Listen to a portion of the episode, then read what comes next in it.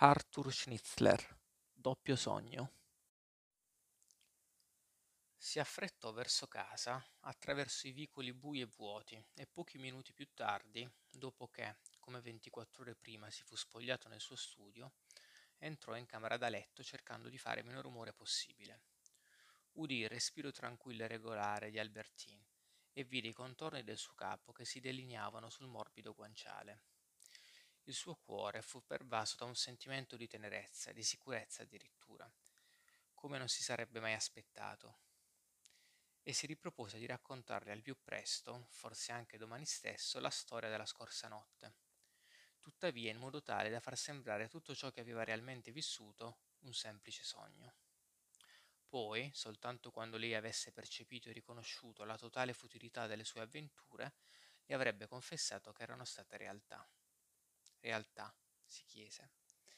E in quell'attimo scorse, vicinissimo al viso di Albertine, qualcosa di scuro, delineato, come le linee ombreggiate di un volto umano adagiato sul proprio guanciale.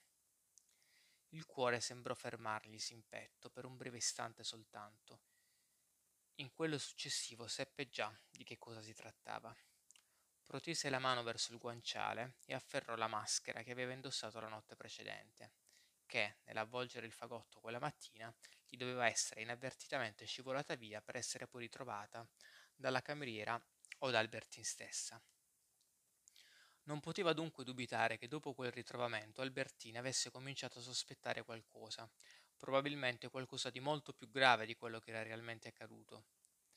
Il modo, tuttavia, in cui aveva cercato di farglielo capire, la trovata di appoggiare la maschera scura sul guanciale accanto a sé, come se avesse ormai a rappresentare il volto del marito, divenutole improvvisamente enigmatico, quel modo scherzoso, quasi spavaldo, nel quale sembravano esprimersi al contempo un blando avvertimento e la disponibilità al perdono, dava a Fridolin la salda speranza che Albertine, memore del suo stesso sogno, fosse incline a non drammatizzare, qualunque cosa potesse essere accaduta.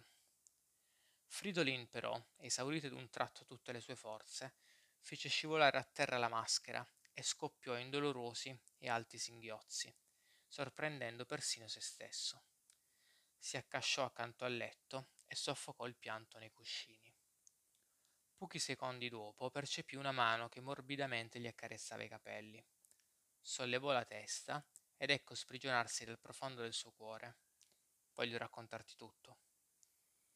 Dapprima lei sollevò la mano, come in un silenzioso gesto di diniego. Lui gliela prese, la tenne fra le sue, sollevò verso di lei lo sguardo interrogativo e al tempo stesso implorante. Lei annuì e lui iniziò a raccontare. Il mattino filtrava grigio dalle tende quando Fridolin terminò il suo racconto. Albertine non lo aveva interrotto nemmeno una volta con domande curiose o impazienti. Sentiva che egli non aveva intenzione di tacerle nulla, né avrebbe potuto farlo. Se ne stava tranquillamente sdraiata, le braccia incrociate sotto la nuca, e rimase ancora a lungo in silenzio, anche dopo che Fridolin ebbe finito di parlare. Finalmente, era sdraiato al suo fianco, si chinò su di lei e nel suo viso immobile, con i grandi occhi chiari, nei quali in quel momento sembrava sorgere anche il giorno, domandò esitante e, spera- e speranzoso al contempo. Cosa dobbiamo fare, Albertine? Lei sorrise e dopo una breve esitazione rispose. Essere grati al destino, immagino, che ci ha concesso di uscire senza danni da tutte le nostre avventure, da quelle reali e da quelle sognate. Ne sei davvero certa? le chiese. Talmente certa da intuire che la realtà di una notte, sì, non dico nemmeno quella di un'intera vita umana, rappresenti al contempo anche la sua più intrinseca verità. E nessun sogno, sospirò piano lui, è completamente sogno.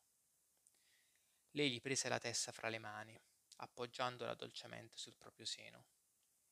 Ma ora siamo svegli, disse, e lo saremo per molto tempo. Per sempre, avrebbe voluto aggiungere lui, ma prima che potesse pronunciare le parole, lei gli pose un dito sulle labbra e, come parlando a se stessa, sussurrò. Mai chiedersi come sarà il futuro. Stettero entrambi in silenzio, cadendo a tratti nel dormiveglia e rimanendo vicini uno all'altra, senza sognare. Fin quando, come ogni mattina alle sette, bussarono alla porta e con i consueti rumori provenienti dalla strada, con un vittorioso raggio di luce dalla fenditura della tenda e una cristallina risata di bimba della stanza accanto. Ebbe inizio così il nuovo giorno.